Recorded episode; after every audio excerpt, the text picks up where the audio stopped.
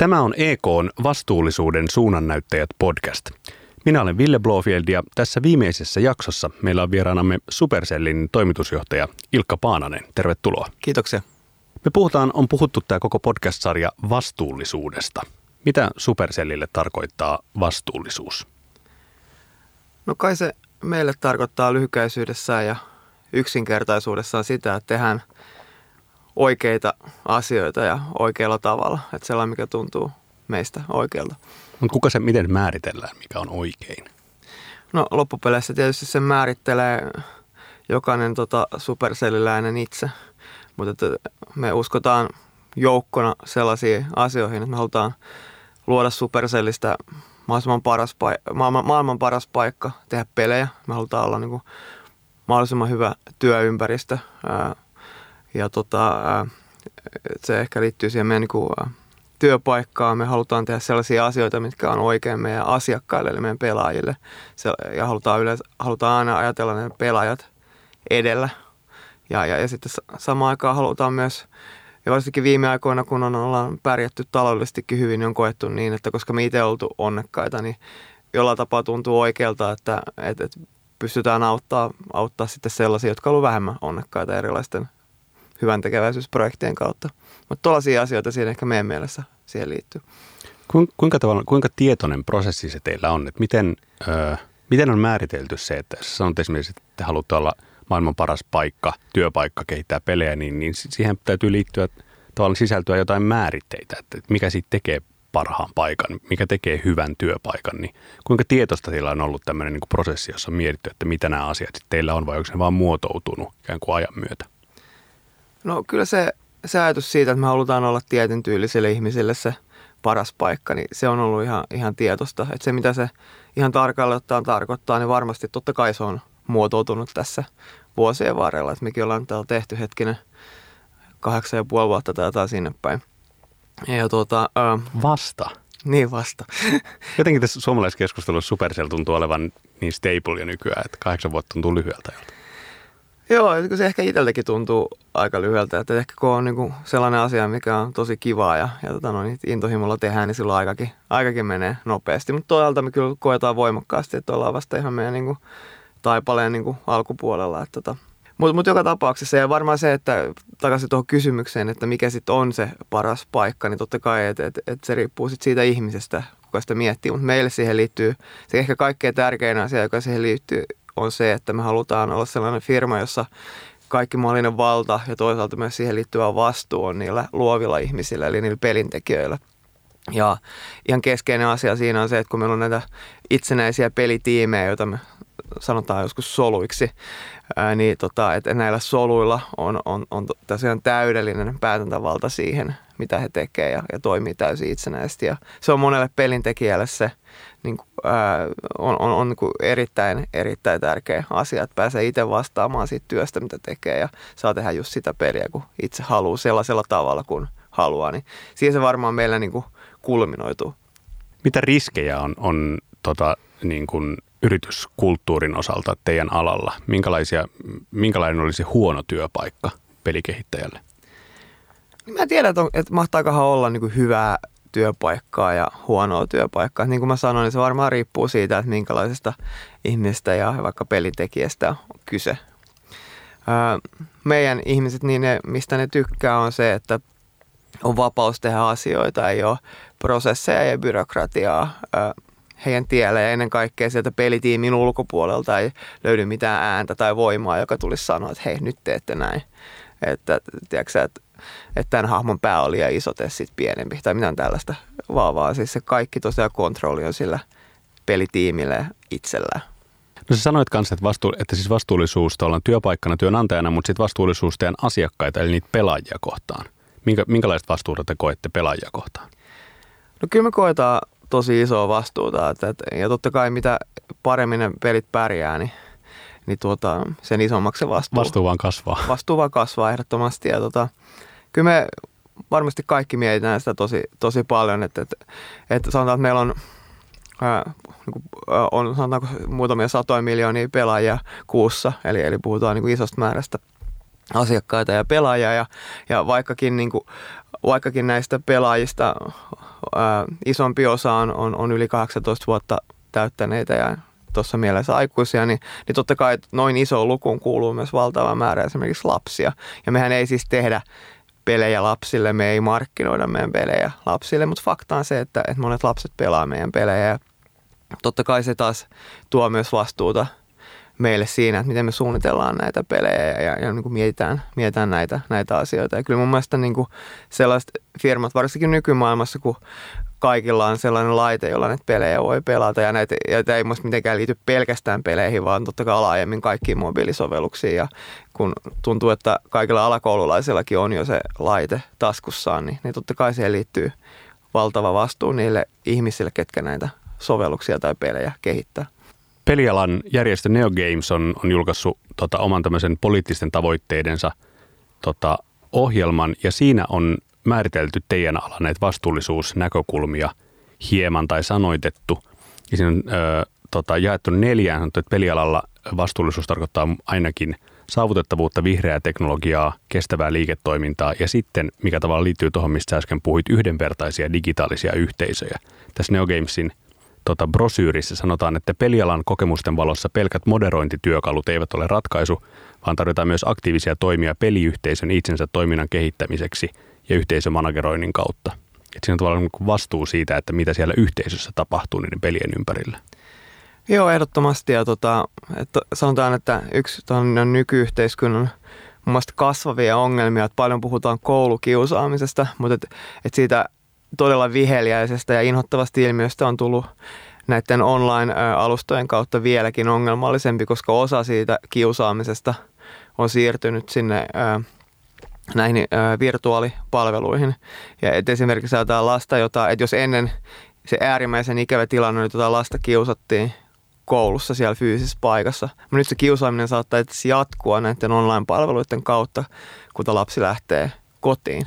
Ja, ja se on siis aivan, aivan hirvittävä tilanne ja, tota, ja, ja ehdottomasti kasvava ongelma. Ja, ja, ja on tietysti erilaisia palveluita, joita on näitä erilaisia sosiaalisia alustoja, somepalveluita, joita kautta tapahtuu, mutta fakta on se, että myös osa, osassa peleissä, myös meidän peleissä on esimerkiksi chatti, jota kautta voidaan keskustella ja siellä on erilaisia tapoja totta kai kun ihmiset pääsee keskustelemaan toisiaan, niin, niin sitä myös ikävä kyllä voidaan käyttää tällaisiin tarkoituksiin. Ja me esimerkiksi yrityksenä oltu mukana tällaisessa niin sanotussa Task Force-nimisessä äh, liittoumassa, joka, joka mielenkiintoista kyllä on perustunut prinssi William äh, Englannissa. Ja tota, tämä asia on, on, hän on, tämä asia on, on niin kuin lähellä hänen, hänen sydäntä ja me oltiin yksi perustajajäseniä tässä. Ja meillä on tämmöinen cyberbullying äh, niin online-kiusaamista vastaan tota, noin, taisteleva järjestö ja ollaan niin kuin, tehty aika paljon tutkimusta siihen liittyen ja yritetty muuttaa, mu, muuttaa niin meidän tuotteita, mutta myös kaikkien muidenkin iso, isojen pelifirmojen tuotteita siihen suuntaan, että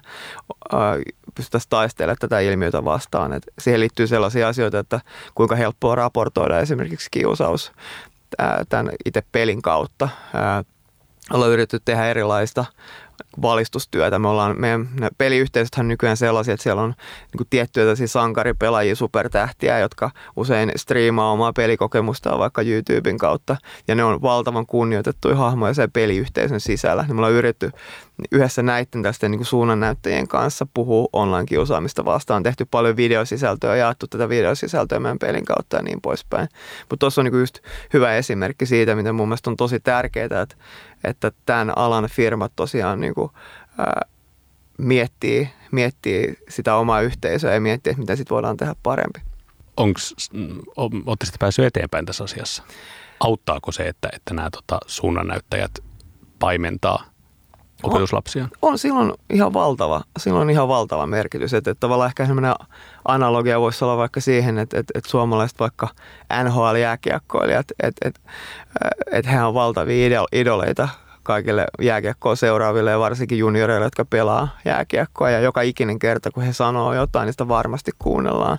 Niin nämä niin sanotut influencerit tai nämä pelaajayhteisön supertähdet on täsmälleen tässä ihan samassa asemassa. Ja, ja me ollaan haluttu heidän kanssaan tosiaan yhdessä tehdä tätä sisältöä. Ja totta kai meillä on loistava jakelukanava meidän pelien kautta. Meillä on suhteellisen helppoa itse asiassa tavoittaa valtava massa näitä pelaajia ja puhua näistä asioista. Tämä on hauskaa, kun tämän podcast-sarjan nimi on Vastuullisuuden suunnannäyttäjät. Nyt löytyy itse asiassa uudet suunnannäyttäjät, jotka on tämmöisiä niin kuin pelien, pe, pe, pelitähtiä ja influenssereita teidän alalla.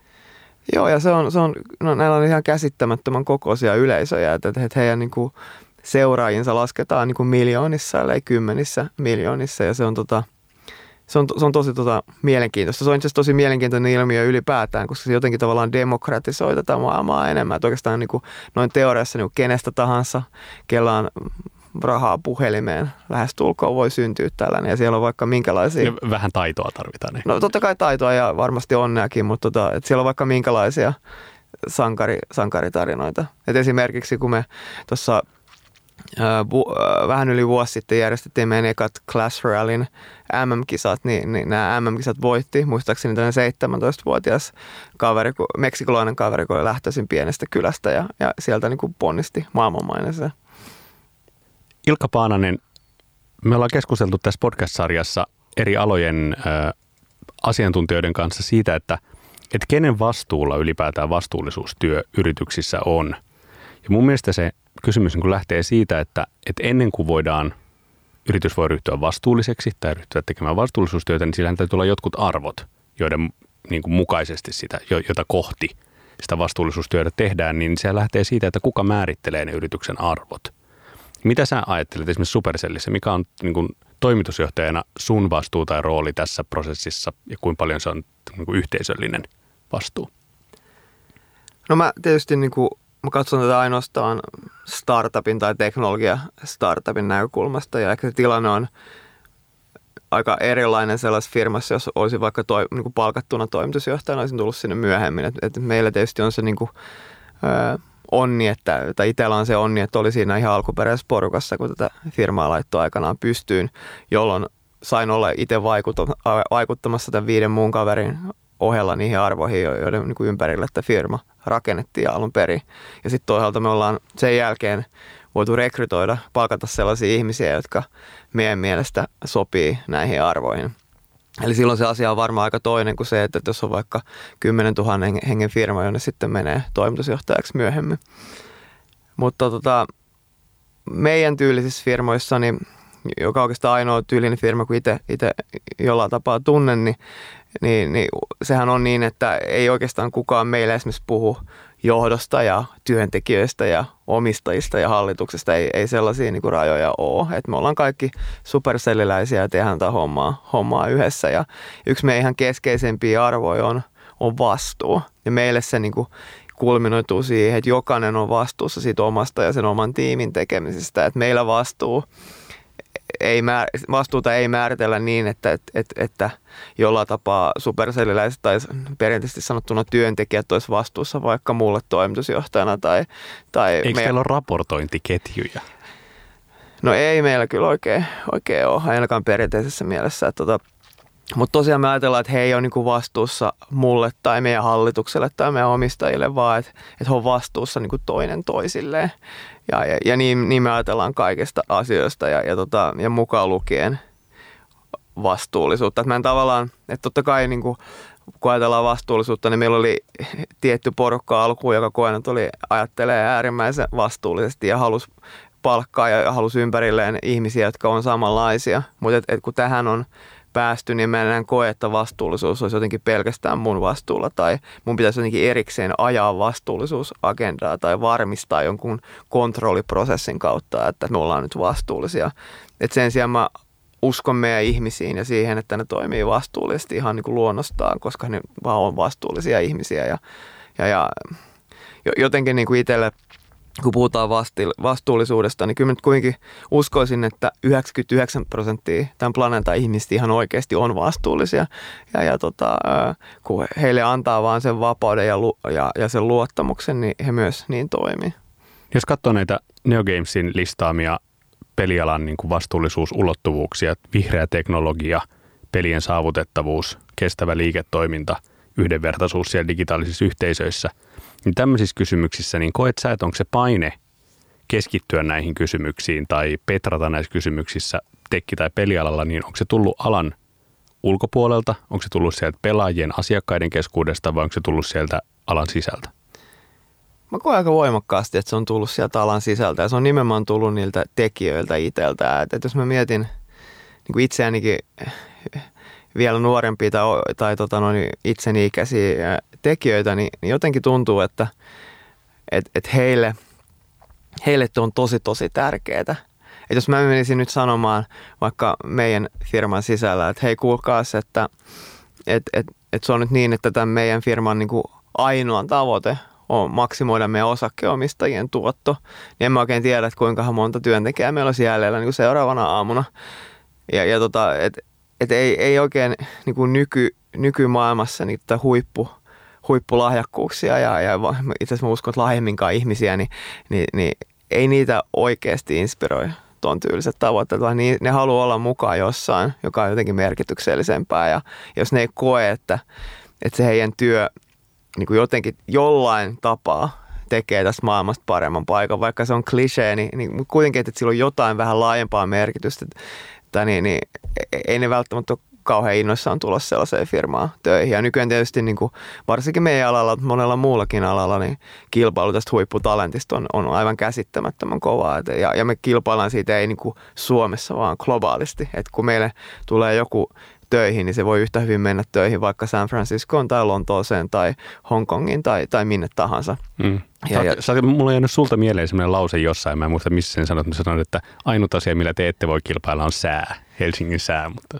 No joo, se on ehkä totta, varsinkin kun tänään taas katselee tuosta ikkunasta, ikkunasta ulos, mutta että tosi monella muulla tavalla me kyllä voidaan kilpailla ja, ja, ja tämä on niin mahtava, mahtava paikka luojen, äh, mahtava paikka asua ja elää ja vaikka kasvattaa perhe ja niin poispäin, että se on, iso, iso, iso etu. Mutta tosiaan kyllä se mun mielestä lähtee, takaisin tuohon ihan alkuperäiseen kysymykseen, niin se lähtee, lähtee siitä, että et, et, et kyllä nykymaailmassa niin kyllä hyvin harva enää menee töihin sen takia, että, että sieltä saadaan se palkkasekki, jolla maksetaan vuokra ja mm. ruoka ja, ja, ja rahaa muuhun elämiseen. Että kyllä se niin kuin useimmille ihmisille siihen työhön täytyy liittyä myös jotain muita asioita.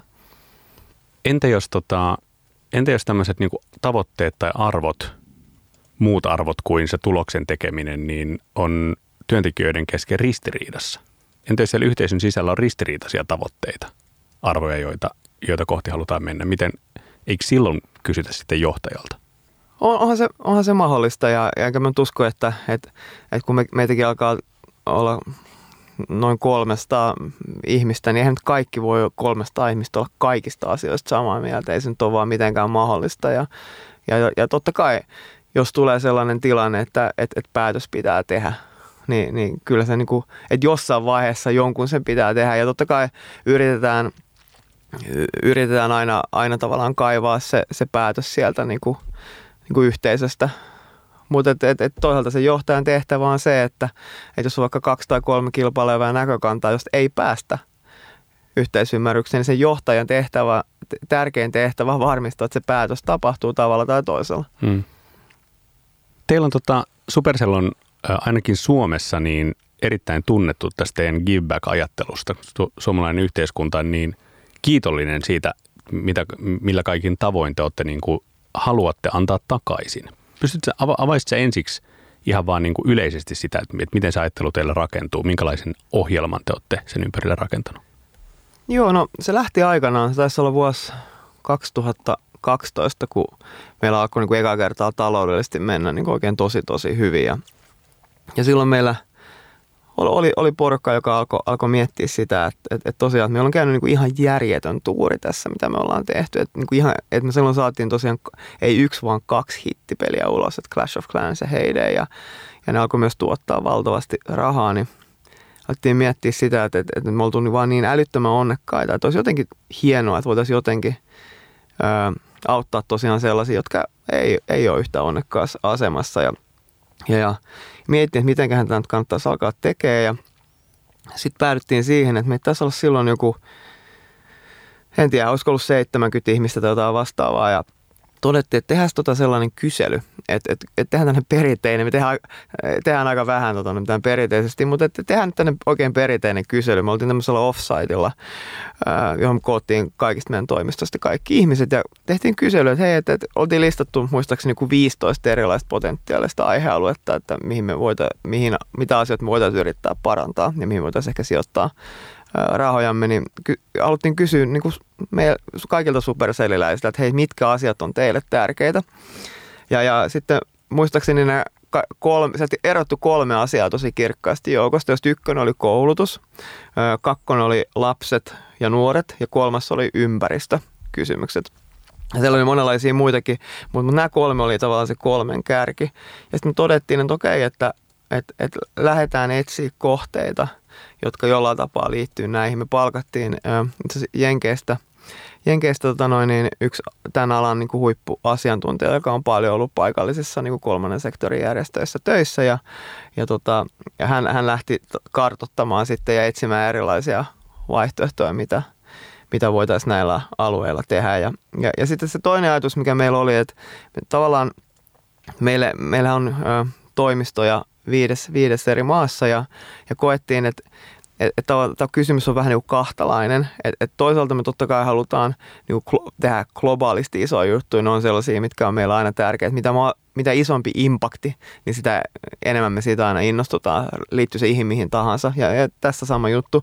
Mutta sitten toisaalta ajateltiin, että olisi kiva tehdä asioita myös siellä lokaalilla levelillä, siellä paikallisesti. Että et jokaisen meidän toimiston ympärillä on kuitenkin se paikallinen yhteisö, josta ne ihmiset pitkälti tulee ja, ja tavallaan siellä on sellainen niin kuin voimakas halu auttaa sitä paikallista yhteisöä. Niin me ajateltiin vielä, että, että sen sijaan, että jaetaan pelkästään näihin kolmeen, eli koulutukseen, lapseen ja ympäristöön, niin jaetaan tämmöistä tähän globaaliin tehdään muutama, niin kuin hyvin harva, niin kuin tehdään muutama iso globaali hanke, mutta sitten jätetään, jätetään kuitenkin rahaa ja resursseja myös jonkin lokaaleihin juttuihin. Ja tälleen me tota, lähdettiin silloin aikanaan liikkeelle. Pystytään antaa esimerkkejä noista lokaaleista mitä te olette tehnyt, mitä pienempää ja paikallista te olette tehnyt? No me ollaan tehty, niin musta tuntuu, että vähän kaikkea niin kuin maa ja taivaan väliltä. Et, et, tota, et esimerkiksi täällä Helsingissä niin, niin sellaisia asioita, joissa me oltu mukana. Me ollaan oltu tukea vaikka tästä Ice Hearts-järjestöä, joka on, on monelle, monelle tuttu. me ollaan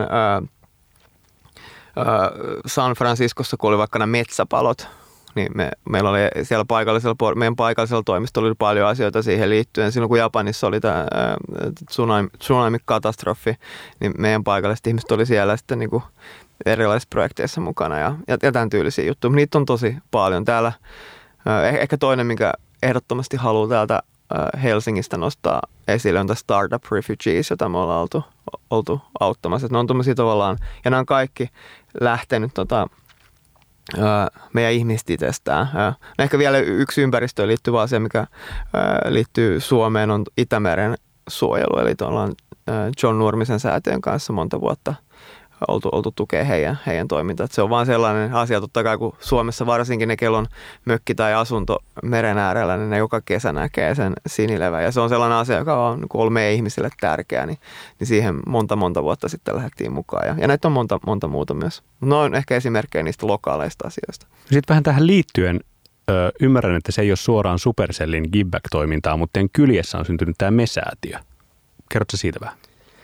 Joo, no tosiaan ehkä ehkä se on, niin kuin, kun sanoitkin, niin, niin me säätiö ei ole Supercellin projekti ja, ja en ajattele sitä, sitä sellaisena, että, että sillä, että super, tämän me säätiön on, on tietysti perustanut Mikko Kodissa ja, ja minä itse ja, ja se tavallaan se linkki Supercelliin on se, että ne, ne rahat on aikanaan per, per, peräisin Supercellin osakemyynneistä. Eli, eli se tarina on se, että Kodissa on siis yksi näistä perustajista sun kanssa. Joo, joo, Mikko, Mikko on tano, niin yksi näistä meidän kuudesta perustajasta ja minä ja Mikko niin aikanaan niin lahjoitettiin meidän, ää, perustettiin tätä säätiö ja lahjoitettiin sille säätiölle näitä Supercellin-osakkeita ja sitten aikanaan kun Softbank halusi myydä oma osuutensa Supercellistä pois. Ja meillä oli paljon kontrollia siihen transaktioon liittyen ja, ja Tencent halusi ostaa sen, niin me sanottiin Tencentille, että, että kauppa ei onnistu, ellei te osta samalla myös 100 prosenttia tämän säätiön osakkeista, koska siinä me nähtiin hyvä tilaisuus koota merkittävä pääoma tälle säätiölle ja sitä kautta tätä säätiö sai noin 200 miljoonaa euroa pääomaa ja tota, se oli oikeastaan, ja sitä kautta se on saanut niin nämä isoimmat taloudelliset resurssit. Ja, ja tota, tosiaan me säätiön ää, erittäin kunnianhimoinen visio on se, että vuonna 2050 Suomessa ei olisi yhtään syrjäytynyttä lasta eikä nuorta ja me säätiö, säätiönä koetaan, että meidän tehtävä on tehdä sellaisia niin kuin isoja ison riskin innovatiivisia hankkeita, jotka jollain tapaa yrittää taklaa tätä, tätä ongelmaa jotain muuta kautta, mitä sitä on perinteisesti tehty. Totta kai yhteistyössä myös kuntien ja, ja kaupunkien ja, ja julkisen vallan kanssa, mutta, mutta silti haluttiin tuoda jonkinlainen uudenlainen perspektiivi siihen ja ehkä yksi ihan johtava ajatus, kun Mikolla ja mulla oli, kun sitä säätiöä perustettiin, että me oltiin leikkiä sellaisella ajatuksella, että mitä hän tapahtuisi, jos hyvän tekeväisyyssäätiön perustaisi samalla tapaa kuin perustaa teknologia startupin. Ja jota noin, niin siitä, se, siitä se aikanaan lähti. Ja totta kai se säätiö on ihan vasta alku, alkutaipalellaan, mutta ollaan tosi ylpeitä siitä tiimistä, kun on sinne saatu kasattua ja, ja niistä projekteista, joita siellä on aloitettu. Tämä on, tämä on kaikki hienoa, mutta se on suomalaiseen yhteiskuntaan vähän vierasta. Se tavallaan ajatus siitä, että, että, että ton, tyyppis, ton tyyppisissä kysymyksissä, mihin vaikka me säätiö taklaa tai, tai ylipäätään tee näissä vastuullisuus, monissa vastuullisuusprojekteissa, niin me ollaan totuttu siihen, että ne ei ole yksityisen sektorin projekteja tai rahoittamia asioita, vaan ne pitäisi olla julkisesti rahoitettua työtä. Onko riski, että tämmöisen niin Supercellin kaltainen toimija, niin tuotte semmoista niin kuin Amerikan, Amerikan meininkiä tänne, jossa, joka johtaisi lopulta siihen, että, että me ei julkisesti enää rahoitetakaan syrjäytymisuhassa olevien nuorten auttamista, vaan, vaan se on yritysten niskassa? Joo, no toihan on toi, toi huoli, joka aina silloin, silloin tällöin kuulee ja, ja, ja tavallaan mä kyllä ymmärrän, mistä se, se huoli lähtee, mutta en millään haluaisi ajatella, että tässä jotenkin näin mustavalkoista, että se on ikään kuin tämmöinen joko tai kysymys. Että kyllä mä näkisin, että, että, että kolmas sektori pystyy täydentämään ää, ja sen varsinkin meidän nykyisessä tilanteessa maana, niin se oikeastaan on vähän pakkokin täydentää tätä mitä, mitä julkisella puolella, puolella tehdään. Et, et jos miettii sitä asiaa, niin vaikka ihan Suomea maana, niin, niin meillähän on siis todella isoja haasteita, joista on paljon julkisesti puhuttu ja, ja, ja meillä on erittäin niin kuin rajalliset julkiset resurssit vastaan näihin kaikkiin haasteisiin. Ja mä näkisin, että kolmas sektori voisi tuoda merkittävää lisäarvoa tähän, et, tähän tota noin, niin meidän, meidän tilanteeseen. Että kolmannen sektorin, jos mietin vaikka tätä meidän, meidän säätiötä, jos on pieni tiimi, joka tarkoittaa vain sitä, ja se on justiinsa perustettu, niin se on luonnollisesti paljon ketterämpi organisaatio. Se, pystyy, se kykenee hyvin todennäköisesti niin kuin tuottamaan aika innovatiivisia asioita. Sillä on hyvin tuore katselukulma tähän. Sillä ei mitään menneisyyden taakkaa, ei ole byrokratiaa. Kuin jotkut julkiset instituutiot tarkoittavat. No esimerkiksi ihan luonnostaan. Onhan se selvää, että, että, että, ollaan tässä pienellä dynaamisella tiimillä on paljon, paljon etuja. Ja sitten totta kai ajatellaan vaikka meidän taustaa, me tuodaan paljon teknologiataustaa. Meillä on tosi luonnollista miettiä aina asioita myös, niin kuin, että miten teknologia voisi auttaa siinä sun tässä ja, ja niin poispäin. Meillä on täysin tuttu niin kuin kaiken toiminnan niin kuin tosi armotonkin mittaaminen ja me ollaan hyvin datavetosia siinä mielessä. Ja, ja niin poispäin, niin pois. Meille, meille niin kuin startup-ihmisinä, niin meille riskinotto on niin kuin osa luonnetta. Me, ollaan totuttu sellaiseen ympäristöön, jos koetetaan kymmentä asiaa ja yhdeksän menee pieleen, mutta jos yksi onnistuu, niin se voi onnistua tosi isosti. Niin en mä oikein, niin mun on tosi vaikea ymmärtää, että, että, että mitä huonoa voisi olla siinä, että me tuodaan tämän tyylistä ajattelua. No, mutta entäs, entäs se johtuu siihen, että sitten kun ne, niitä tulee tarpeeksi niitä onnistumisia tämän kaltaisella pohjalla, niin sitten se tota, alkaa rapauttaa sitä ja vähenee julkiset panostukset siellä meidän niin kuin yhteisistä varoista. Mä oikeastaan ajattelen niin kuin sitä melkein ihan päinvastoin. Että, että, meidän oikeastaan tavoite on se, että me, me koetaan, että vaikka säätiönä, mä tiedän, että moni muukin säätiö ajattelee samalla tapaa, niin me koetaan säätiönä niin, että me halutaan olla se innovaattori, joka yrittää keksiä kovan riskinkin kautta uusia niin kuin paljon tehokkaampia konsepteja, esimerkiksi vastaan nyt tähän syrjäytymisen vastaiseen taisteluun. Ja meidän ajatus on se, että, että me, että me kyllä me käsitetään se, että, että vaikka meillä on ehkä säät, suomalaiseksi säätiöksi aika paljonkin resursseja, mutta eihän silti tuo aivan pisara meressä, jos puhutaan niin kuin näistä julkisen puolen resursseista. Ja tota, meidän ajatus on se, että jos me satuttaisiin löytää joku tämmöinen loistava konsepti, niin se, millä sitten skaalataan niin vaikka kaikkien suomalaisten käyttöön, niin totta kai se täytyy tapahtua julkisen puolen kanssa yhteistyössä. Ja meillähän niin kuin näissä, jopa jo nyt, kun mä katson näitä meidän projekteja, niin, niin hyvin monessa niissä on kunta tai kaupunki yhteen, niin kuin, kumppanina. Ja meillä on paljon hyvää yhteistyötä ollut monessa asiassa monen eri kunnan ja kaupungin kanssa. Että tosiaan mä en oikein niin kuin, saa kiinni noin mustavalkoisesta ajattelusta. Ja, ja, ja itse olen viettänyt todella paljon aikaa tota, tuolla Piilaaksossa ja, ja siellä päin maailmaa, Yhdysvalloissa siis, Kaliforniassa. Ja, ja mun, mun mielestä, jos ajattelee vaikka San Francisco kaupunkina, niin, niin siis se, se tilannehan vaikka, jos ajattelee heidän ongelmaa tämän kodittomuuden suhteen, niin siis se on, niin kuin, se on katastrofi, se on järkyttävää. Ja, ja ne paikalliset ihmiset, siis varakkaat paikalliset ihmiset, joilla menee hyvin, jotka on töissä sellaisissa firmoissa kuin vaikka Facebook ja Google, niin ne häpeää sitä tilannetta. Että et miten voi olla mahdollista, että et se maailman paikka, johon on keskittynyt varmasti isoin osa maailman varallisuudesta ja kaikki niin kuin maailman arvokkaammat teknologiafirmat, Applet, Googlet, Facebookit, Amazonit, ää, niin kuin on sieltä päin. Ää, miten voi olla mahdollista, että et siellä on kävelet kadulla niin, niin, niin, jostain todella hienosta hotellista ulos ja kävelet yhden korttelin väärään suuntaan, yhtäkkiä sä oot keskellä jotain kaaosta, jos on ihmisiä, joille ei ole käytännössä katsoa yhtään mitään hmm. materiaalisessa mielessä ja on, on, on valtava huumeongelma ja, ja, ja vaikka mitä ongelmia, niin on nyt ihan selvää, että, että kun puhutaan amerikkalaisesta yhteiskunnasta, niin, niin eihän nyt kukaan sitä tänne halua tuollaisena, ei, ei tietenkään halua. Et, et se on ihan, ihan selvä asia. Mutta et, et samaan aikaan mun meidän pitää olla realisteja, että et, et kyllä ihan varmasti kaikki suomalaiset hyötyisi vahvemmasta kolmannesta sektorista. Et, et, et meillä on kuitenkin Meillä on paljon ihmisiä, jotka nä- näkee niin, että he vois, vois totalan tuottaa ja auttaa yhteiskuntaa laajemminkin. Meillä on paljon yrityksiä, jotka ajattelee niin. Ja tota, mun mielestä niin kuin, siihen mahdollisuuteen kannattaisi tarttua miten tämän, tämän sektorin tai yrity, ylipäätään yritysmaailman niin kuin aktiivisuuden, ö, miten sitä voisi tukea? Mitä, mitä te, te toivoisitte meiltä, suomalaiset yhteiskunnalta tai vaikka valtiovallalta? No ei varmasti siinä niin kuin ihan se yksi keskeisimpiä kysymyksiä, jos ajatellaan, että mitä valtio voisi tehdä. Niin ihan, ihan konkreettisesti, niin, niin meillähän on siis tämmöinen lahjoitusvähennyskäytäntö, joka antaa yrityksille mahdollisuuden lahjoittaa rahaa – ää, tietynlaiseen toimintaan, mutta, mutta se on niin jostain syystä ihan älyttömän tiukasti rajattu. Eli kaksi esimerkkiä näistä rajauksista. Yksi on se, että se koskee vain tiettyjä aloja. Eli jos nyt ihan väärin muista, niin, niin tämä lahjoitusvähennys niin antaa mahdollisuuden lahjoittaa tieteen tai taiteen tukemiseen ja, ja olisiko ollut yksi toinen kohde oli niin suomalaisen kulttuuriperinteen säilyttämiseen tai jotain sinne päin. Ja sitten toinen, mikä siihen liittyy, että on, että siinä on se yläraja, jota voit lahjoittaa, on tosi matala. Että se on 50 000 euroa, joka nyt niin kuin ei, ei oikeasti... Mahtava ongelma. Mi, joo, mikä, mikä ei, että se 50 000 euroa ei kuitenkaan ihan kauheasti saada, saada aikaiseksi.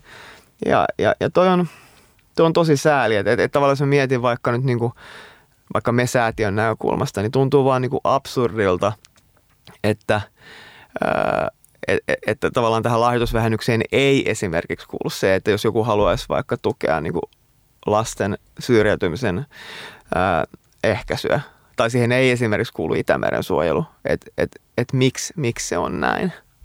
Ja, ja mun mielestä niin tässä olisi iso mahdollisuus, että mun päättäjät vois kyllä tarttua tähän ja, ja, ja selvästi laajentaa, että valita, sisällyttää tuohon tai la, laajentaa tuota rajausta ja laittaa joitain asioita, jotka varmaan kaikki suomalaiset kokee tosi tärkeäksi. Näitä tiettyjä ympäristökysymyksiä, varmasti syrjäytymisen vastainen taistelu olisi yksi niitä. Ja varmaan löytyy monia muitakin, niin mielestäni pitäisi laajentaa ja ilman muuta tota, lahjoituksen ylärajaa pitäisi nostaa Kyllä. voimakkaasti. Sä et Paananen nyt ymmärrä, että tässä just suojellaan nyt suomalaista yhteiskuntaa siltä Amerikan mallilta, jossa sitten vaan niin kuin rikkaiden yksityisten tahojen tota, rahoilla pyöritetään kaikkea tämmöistä sosiaalitoimintaa? Mun mielestä se, mun mielestä tosta niinku menee niinku aika iloisesti kyllä niinku asiat ihan sekaisin, että et eihän se niinku, se, että jollekin annetaan mahdollisuus tehdä jotain, niin, niin eihän se ole niinku nollasumma peli. Jos yrityksellä annetaan mahdollisuus tu- tukea tällaista toimintaa, niin millä, mi- miten se voisi olla pois siitä,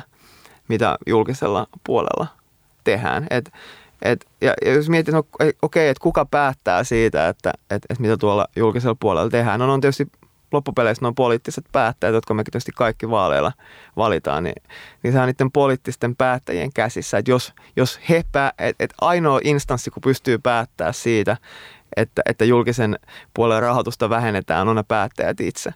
Eikä yritykset sitä voi päättää. Et mä en niin kuin ymmärrä, mulla on, niin kuin, mulla on ihan mahdotonta ymmärtää, että miten tämä asia nähdään niin mustavalkoisesti ja ikään kuin pelinä. Että jos, okei, okay, että jos yritykset ää, tukee joitain kolmannen sektorin ää, aloitteita, että mi, miksi, miksi se automaattisesti johtaa siihen, että julkisella puolella niin kuin rahoitusta vähenee. Että miksi nämä kaksi asiaa ei voi niin kuin tavallaan täydentää toisiaan. Miksi yksi plus yksi ei voi olla enemmän kuin kaksi. Supercellin toimitusjohtaja Ilkka Paananen, lyhyesti loppuun vielä.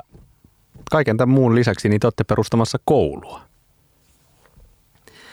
Joo, tota, se varmaan niin kuin hankkeen kooltaan puolelta, puolelta niin kuin, kun mä sanon, että meillä on näitä globaaleja ja lokaaleja juttuja, niin vaikka tämä on jossain mielessä lokaali juttuja voimakkaasti meidän tota noin, Helsingin toimiston ajama asia, mutta mut kooltaan ja investoinniltaan tämä ehdottomasti kuuluu siihen globaaliin luokkaan. Ja tota, tosiaan me, kuten sanoin, niin, niin meille, me ihmisille oli tärkeää tässä meidän kyselyssä aikana on koulutus. Ja me ollaan tehty monia asioita koulutuksen tota, liittyen myös globaalisti, että me oltu esimerkiksi tukea tätä 100, joka on itse Suomesta lähtöisin tämmöinen opetusalan innovaatioita skaalaamiseen globaalisti tähtäävä loistava hanke. Ja me ollaan oltu mukana ää, rahoittamassa ja tästä niin sanottujen speech schoolien tästä koulujen rakentamista Ugandaan ja Etiopiaan. Että siellä on taidettu viimeisessä viides vuodessa rakentaa meidän rahoituksella niin luokkaa 2000 tämmöistä pientä koulua, että se koskettaa jo... 2000 koulua? Joo, 2000 koulua. Se koskettaa noin 60 000 lasta ja tästä Speech School-konseptista voisi puhua vaikka kuinka pitkään, mutta kyse on siitä, että yritetään, että, että näissä maissa iso ongelma on, on, on se, että iso osa lapsista lopettaa koulunkäynnin jossain vaiheessa, koska täytyy vaan mennä sinne auttaa vanhempia töihin tai, tai tulee jotain muita, muita syitä. Ja, ja tavallaan tämän Speed Schoolin idea on olla ikään kuin tämmöinen niin kuin trampoliini. Siinä on kymmenen kuukauteen pakattu neljä vuotta koulutyötä ja kun tämän Speed Schoolin pääsee läpi, niin sen jälkeen voi mennä takaisin tänne valtion, valtion kouluihin. Tämä on tosi innovatiivinen konsepti, joka me löydettiin silloin ihan aikanaan 5-6 vuotta sitten, kun näitä lähdettiin miettimään. Ja, ja ollaan sitä tuettu niin kuin vuosi vuodelta enemmän ja, ja tosiaan ne tulokset on ihan mahtavia. Et jos mä ihan väärin muistan, niin 90 prosenttia näistä lapsista, jotka on tämän Speed Schoolin päässyt loppuun, niin 90 prosenttia niistä itse asiassa käy sen, tota, ainakin tästä ekasta ikäluokasta kävi loppuun myös tämän valtion koulu, että, että se on hieno, hieno juttu. Mutta että, että me ollaan tosiaan oltu innoissaan koulutuksesta ja, ja kiinnostuneita aina. Ja, ja tosiaan, ja siitä päästään tähän, tähän koodaus, koodauskouluun, Hive Helsinki nimeltään. Ja, ja tämän, tämän koulun tota, noin, konseptin isä ja, ja jossain mielessä keksijä on tämmöinen ranskalainen yrittäjä Xavier Neil, joka on perustanut vastaavan tonne, tonne Pariisiin. Ja sitten, ei Amerikan mallia, vaan Ranskan malli tässä. Joo, joo ei, ei Amerikan mallia lainkaan. Ja, tota, ja tota, hän, ja hän, hän tota, satuin törmäämään tähän, tähän konseptiin tuossa niin jokin aika sittenkin ja, jota, ja innostuin sitten tosi paljon. Kävin siellä koulussa ja aloin viemään sinne muutamia tuttuja täältä, täältä meiltä ja he innostuivat yhtä paljon ja sitten vaan todettiin yhdessä, että ei, että tämä on kyllä niin mahtava juttu, että on pakko, pakko ta- jollain keinolla tuoda Helsinkiin. Ja, ja sitten me käynnissä katsoin lisenssoitiin tältä Xavierilta niin tämä, konsepti. Ja ollaan nyt sitten tuota tuomassa sitä, tuomassa sitä tänne, tänne Helsinkiin, että ää, nämä, mikä, ja mitä koulun idea lyhyesti sanottuna on se, että et, et, et, kuka tahansa voi hakea sinne, sinne voi hakea tämmöisen online-testin kautta, joka itse asiassa avautuu ensi viikolla Tätä, ja, tätä nauhoittaessa ensi viikolla 15. tammikuuta. Aivan oikein. Ja. Aivan oikein. Ja, ja, tota, ja, ja sitten tosiaan itse fyysinen koulu au, aukeaa tuossa kesällä ja se mikä tästä koulusta tekee hyvin poikkeuksellisen on se, että siellä ei ole opettajia ja, ja kaikki oppinen tapahtuu tekemällä ja kaikki työt tehdään ryhmissä. Ja, ja ne tulokset sieltä Ranskasta on täysin käsittämättömiä, että 100 prosenttia kaikista, ketkä sinne kouluun on toistaiseksi mennyt, on saanut itselleen hyvän, hyvän työn teknologiafirmoista. Ja, ja tota, ollaan, ollaan super, super innoissaan kyllä tästä. Ilkka Paananen, kuten kaikilta haastatteluilta tässä podcast-sarjassa, niin lopuksi kysytään sultakin johtajan vinkki johtajalle. Miten, mit, mikä on sun joku semmoinen kantapään kautta opittu asia, että miten vastuullisuustyötä tulee johtaa tai kannattaa johtaa? No kyllä mä oikein, oikeastaan palaisin tuossa siihen, mitä, ihan alkuun, alkuun sanoin, että kyllä se kaikki lähtee ihmisistä ja, ja luottamuksesta niihin ihmisiin. Että kyllä mun, mun tosiaan mun mielestä ja, ja itse uskon tosi voimakkaasti siihen, että kyllä, niin kuin, kyllä kaikki ihmiset loppupeleissä haluaa, lähestulkoon kaikki ihmiset haluaa toimia vastuullisesti ja kysymys on, on siitä, että heille tota, täytyy antaa se vapaus ja, ja myös vastuu toimia, toimia niin ja, ja tota, siitä se mun mielestä kaikki lähtee. Että mä en jotenkin vaan ihmisenä usko sellaiseen niin kuin ylhäältä alas johtamiseen tai, tai siihen, että, että sieltä ylhäällä määritellään visio ja aletaan käskemään ja, ja, ja luodaan sitten jonkinlainen kontrolliprosessi, että, että seurataan, että näin kuin iso johtaja sanoo, niin näin varmasti tapahtuu. Niin siihen mä en, en oikein usko ja mä luulen, että varsinkin jos liittyy sellaiseen asiaan kuin vastuullisuus, niin, niin siihen helposti voi jopa tuoda niin kuin vastareaktio siltä, siltä porukalta, vaan se vastuullisuus pitää olla niissä ihmisissä itsessään sisällä ja se on, kunhan sille antaa vaan tilaa ja, ja mahdollisuuden.